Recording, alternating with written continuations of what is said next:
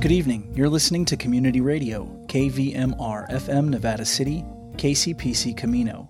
Today is Wednesday, March 9th, 2022. It's 6 o'clock and it's time for the KVMR Evening News. I'm Claudio Mendonça. The California Report looks at the topics and themes covered in Governor Gavin Newsom's State of the State address, plus a response from a Republican leader in the legislature. And Saul Gonzalez talks to a Modesto based immigration attorney about which Ukrainians will find it easier to resettle in the United States. Keeping with the theme, KVMR contributor Heidi Starr shares an interview with Vlad Scotts, chairman for the Ukrainian American House in Sacramento. The California News Service brings us a story about how a Sacramento area nonprofit is working to improve adult education in rural Northern California. We close tonight with a commentary by Chaplain Norris Burkes. This is the California Report, and I'm Saul Gonzalez in Los Angeles. Governor Gavin Newsom gave his annual State of the State address last night and used the speech to push back against critics who say California is careening out of control under his leadership. KQED politics editor Scott Shafer was there. At the very start of his speech, Newsom acknowledged that with the war in Ukraine and the world in turmoil, his speech didn't amount to a hill of beans. I don't imagine there are many people outside of these walls waiting on the words that will be said here tonight. The governor noted that a million new jobs have been created in California over the last 12 months, but he acknowledged the pain people feel from record high prices at the pump, saying he'll propose a tax rebate to help ease the burden. And that's why, working with legislative leadership, I'll be submitting a proposal to put money back in the pockets of Californians to address rising gas prices. But Newsom also pushed back on the idea of increasing oil and gas supply by repeating what he called mistaken policies of the past. By embracing polluters, drilling even more oil, which only leads to even more extreme weather, more extreme drought, and more wildfire. With polls showing homelessness being among voters' top concerns, Newsom touted his proposal to create so called care courts in every county, where people with severe mental health problems can be compelled into treatment under certain circumstances. But he offered no new details. Republicans, including Senate Minority Leader Scott Wilk, says he's open to the new idea but is skeptical because of what he says is the failure of Newsom's approach so far. He's spent $17 billion since he's been here. Homelessness in the state's gone up 24%. So what he's done hasn't worked with this, you know, housing first. Republican State Senator Brian Dahle, who's running for governor this year, says Newsom has had too much unilateral power granted during the pandemic, and it's time to return to more normal governing. We need to stop the state of emergency. We need three branches of government, not just one. In light of what's happening in Ukraine, Newsom said it was a good time to appreciate the best parts of our imperfect democratic system. A moment to reflect on what it means to live in a society where elected, elected leaders still settle our disagreements, by and large, with civility and compromise. For the California Report, I'm Scott Shafer in Sacramento as we continue to hear and see the harrowing stories coming out of Ukraine, we're talking to Californians with connections to the region who are trying to help. One of them is Patrick Koleshinsky, an immigration attorney now based in Modesto, but originally from Poland. Koleshinsky returned to Poland last week to help Ukrainian refugees arriving in the country with legal issues and other assistance. I talked with him yesterday as he walked in Warsaw. I started by asking Koleshinsky about how his mission started. I found myself kind of accidentally leading a group of now about 600 immigration lawyers from around the country who all kind of got together on Facebook to see what we could do. We didn't really know what was going to happen there. We wanted to share some information, but we knew that there would be a need for our services. That was started right after the invasion and kind of grew. And I came out here to see what we could do about helping people who can come to the United States actually do that. Along the way, I ended up uh, getting connected with a group that wanted to bring relief supplies. So we brought those over and I'm making some ties between the U.S. and Warsaw legal systems, and just kind of laying the groundwork for helping out as we can. Hmm. So I assume you have a lot to do in the coming days. Uh, you may be trying to formulate your plans even as we speak, but what will you be trying to do? Who will you be trying to reach out to in terms of Polish authorities or Ukrainian authorities? What, what's your plan? It's been dynamic. It changes by the minute every day, you might guess. I've uh, I have meetings with the head of the Warsaw Bar Association and with the lead nonprofit here in Warsaw, the Ukrainian House, that is working with the Ukrainian refugees. In the past few days, I've met with a group of lawyers here who are gathering resources and are helping people with their Polish legal issues. And uh, a bunch of uh, refugees by themselves throughout the day. I, I come across groups that have ties to the United States and I'm connecting them with those lawyers back in the U.S. that want to help. Hmm. So, if you meet Ukrainian refugees who say, I really want to go to the United States. I really want to go maybe to California. What can you and your and your associates do in the short term? So, if they are otherwise eligible to come to the United States, that is, they have a, a, spouse or a parent or an adult child who is a resident or citizen of the United States, there's a lot we can do. There, basically, it's the usual immigration process. Only there are ways that we can expedite it and facilitate it so that they get back, get into the United States sooner. There's a lot of people who were just in the usual process before the war happened. And so we're helping them coordinate as their immigration process was moved from Kiev to Frankfurt or Dublin, or for some of them, Toronto, and, and getting them through that system. For people who don't have any ties to the United States, there's not much I can do. Uh, the immigration system does not provide much for them other than the global refugee system.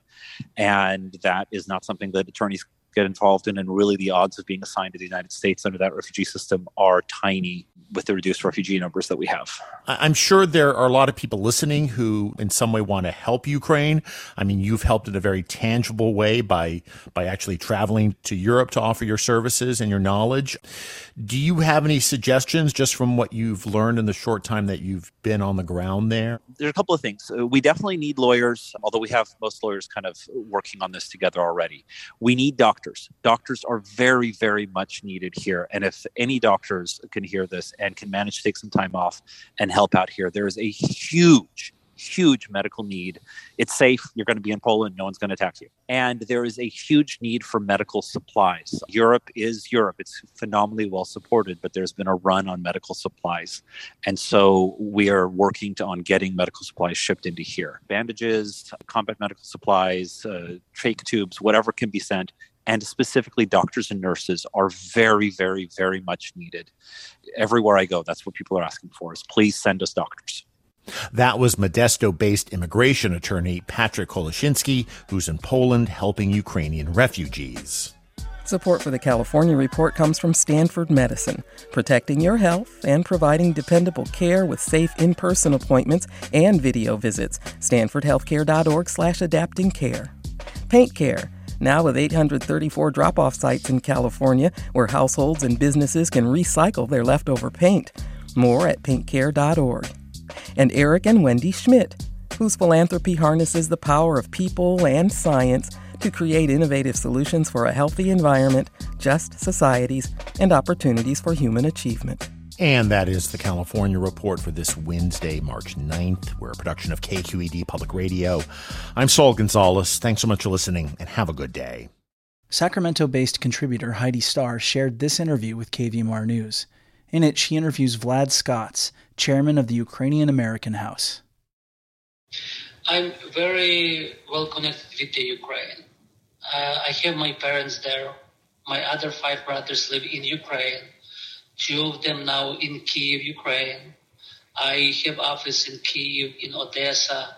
Me personally, I used to be very often in Ukraine, three, five times uh, a year. Uh, I have many connections there, many and many partners, friends. So I'm very well connected with the Ukraine. And as of today, I'm connected with the Ukraine basically 24/7 with people in Kiev, particularly in Odessa, all, all over the Ukraine. So uh, every day when I contact somebody there or each time, I just make sure if everybody alive. People dying every day. Uh, people hiding in uh, bomb shelters uh, basically few multiple times a day. So it's it's disaster there. It's it's very bad and getting worse and worse. As of today, uh, I mean the biggest help we can give them decent money. There's access to the supplies so far, but I believe if conflict will delay more for a week or so, they might be out of uh, supply from Europe, from the Poland, all, all countries that around Ukraine.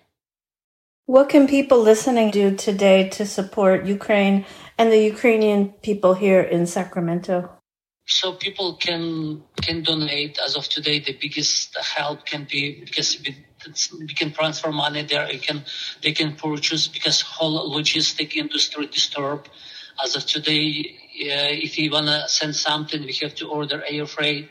It's going to Poland from Poland, a green corridor to Ukraine. It takes time. Um, so best way to use any nonprofit organization donate. And also if you could call to your legislator, senator, uh, congressman, because we are asking um, uh, United States, so they make a, a pressure on the NATO. We want to close uh, fly zone in Ukraine. Because as we see Putin destroying our towns there by rockets, those, those Russian muscles, um, Ukrainians, they're uh, giving big um, response, uh, severe resistance to Russian aggression. They're willing to continue to fight on the ground, but they're desperately asking and begging for help to close uh, skies so Putin won't disturb, uh, destroy our towns there. Can you tell us, is there anything happening in Sacramento soon that people can participate in? Yes, this uh, Sunday from 4 till, till 7, we have California rally at the Capitol. So we invite everybody. So there's going to be California gathering there. There's going to be a lot of Ukrainians people, um, our legislators, pastors, all kind of people who want to provide their supports. If you can um, share this information, we would greatly appreciate. And how do people get a hold of the Ukrainian House in Sacramento? Uh, it's uahouse.org. We, we have phone number 916-201-0101. So far, we are able to handle calls, uh, but better we will upload tonight better website to keep communication. That was my conversation with Vlad Scotts of the Ukraine American House in Sacramento. They can be reached at uahouse.org. I'm Heidi Starr for KVMR News.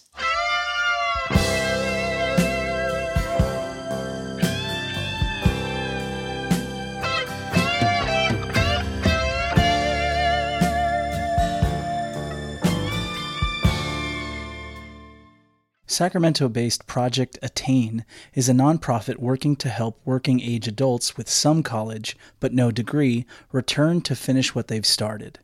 Next, California News Service's Suzanne Potter explains how the organization is splitting a $75,000 grant with four other educational nonprofits around the country. More help is in the works to make it easier for adults in rural Northern California to go back to college for a certificate or degree.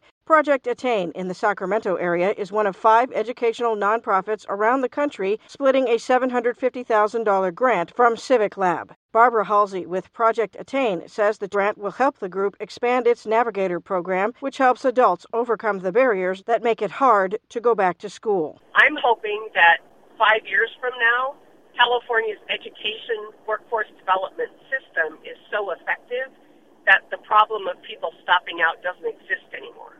Project Attain will get financial support and technical assistance for the next two years as part of the grant. Halsey says adults returning to school in rural areas often face greater challenges because the closest college may be hours away, broadband may be spotty, and compared to urban areas, affordable childcare is especially tough to find. Dakota Pawlicki, director of the Talent Hubs at Civic Lab, says the money will also help community colleges and workforce training programs make learning transferable.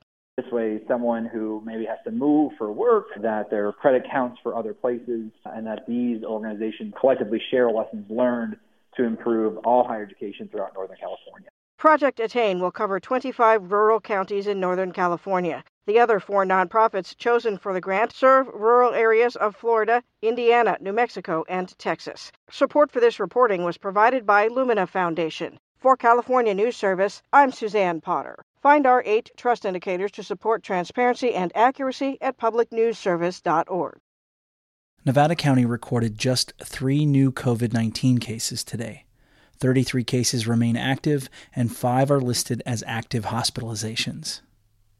According to a release from UC Davis, research suggests that beliefs about COVID 19 have been influenced by politicians, not scientists. A look at Twitter users. From August 10th through December 23, 2020, researchers collected data via a cross sectional survey in all 50 states of US based Twitter users who followed their state's official public health department Twitter accounts. They then surveyed the individuals about party affiliation and other information, collecting more than 250 responses. Researchers measured inferences about local government's goals, demographics, and beliefs in COVID 19 misinformation. As COVID 19 upended societal norms when it swept through the United States in 2020, a second pandemic, or infodemic, was also on the rise. An analysis of Twitter users by researchers at the University of California, Davis, and University of Texas at Austin suggests that Republican identifying individuals who believe their local government has positive intentions are vulnerable to believing politically fueled COVID 19 misinformation. The study did not find the same trend among Democrat identifying Twitter users. Quote, Our research shows that public health officials can be most successful with their appeals to the public by taking into account pre existing political views and testing what will or won't resonate with their constituents because of this.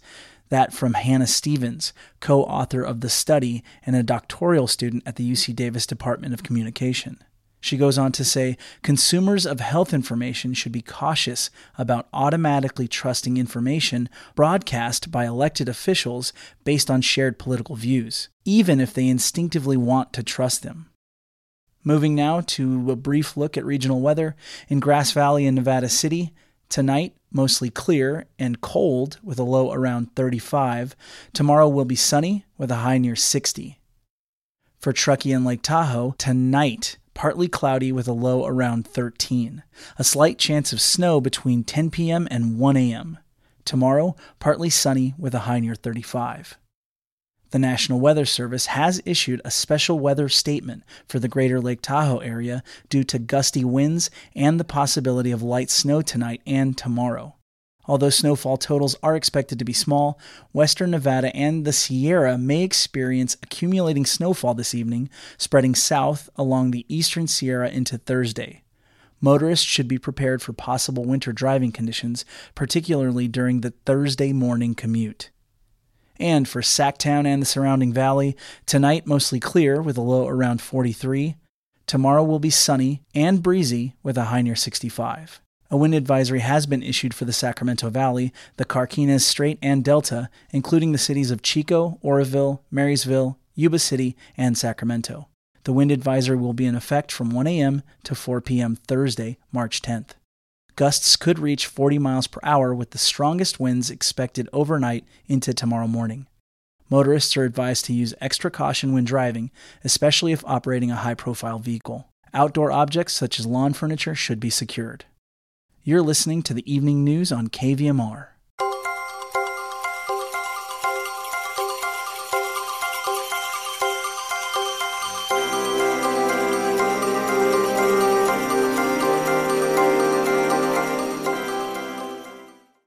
We close tonight with a commentary by Chaplain Norris Burkes about the F word, although it's probably not the one you're thinking of.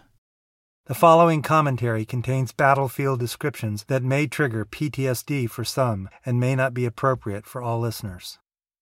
In my 28 years as an Air Force chaplain, I heard the F word on a daily basis. Soldiers and airmen added power to their complaints by using it as a noun, verb, or adjective, but in all its uses, it's definitely not the most powerful F word on the planet. That distinction belongs to another word forgiveness. I learned that in 2009 while serving in the Air Force Field Hospital, Balad, Iraq. On Easter afternoon, three patients were unloaded from a Black Hawk helicopter and wheeled into our emergency room. The first patient was an Army medic with shrapnel in her right eye and a broken left hand. Suddenly she blurted out, I couldn't save him. He's dead, isn't he? Isn't he?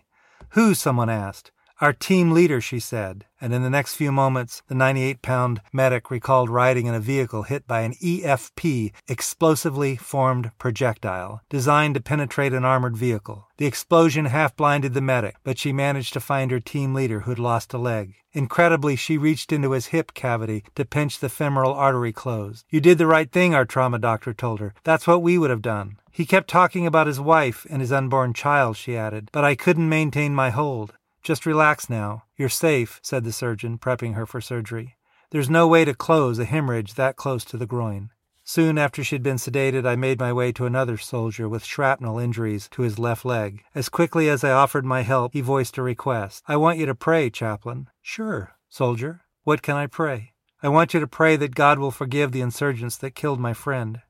What would that kind of prayer sound like? I asked. You know, the prayer Jesus said on the cross, he coaxed, as if trying to remind me of a forgotten password. Father, forgive them, for they know not what they do. Of course I knew it. It was the prayer Jesus prayed as he too bled to death. The prayer wasn't for himself, it was for the mob who unjustly crucified him. Jesus had seen his killers, not as evil people, but as ignorant ones, unwittingly complicit in their own downfall. I think that's a great prayer, Private, I said, still a little unsure of whether I was placating his battlefield shock or mine. Nevertheless, I said the prayer. But before I allowed my eyes to open, I saw something in my mind's eye. It was a bloodied collage of action. I imagined the insurgents planning the bomb, the explosion, the medic struggling to treat her squad, the team leader bleeding out, and the private praying his prayer for them all. At that moment, I understood. Our world will remain an unending circle of revenge until we learn, as did this simple and wise soldier, to continually repeat Jesus' prayer. And as we pray it with all our hearts and souls, it will be answered. If not in this world, then in the next. The views and opinions expressed on this program are those of the speaker only and not necessarily those of KVMR, its staff, management, board, or contributors.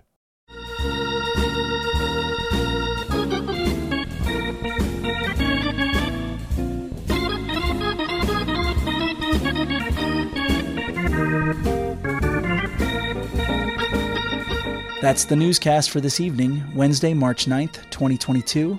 Check out our website, kvmr.org, where you can listen to all of our previous newscasts and extended versions of our newscast stories.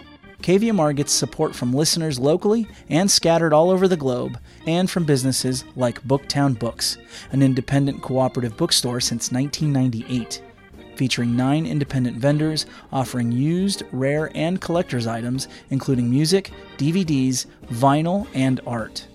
Open daily on Bank Street in Grass Valley.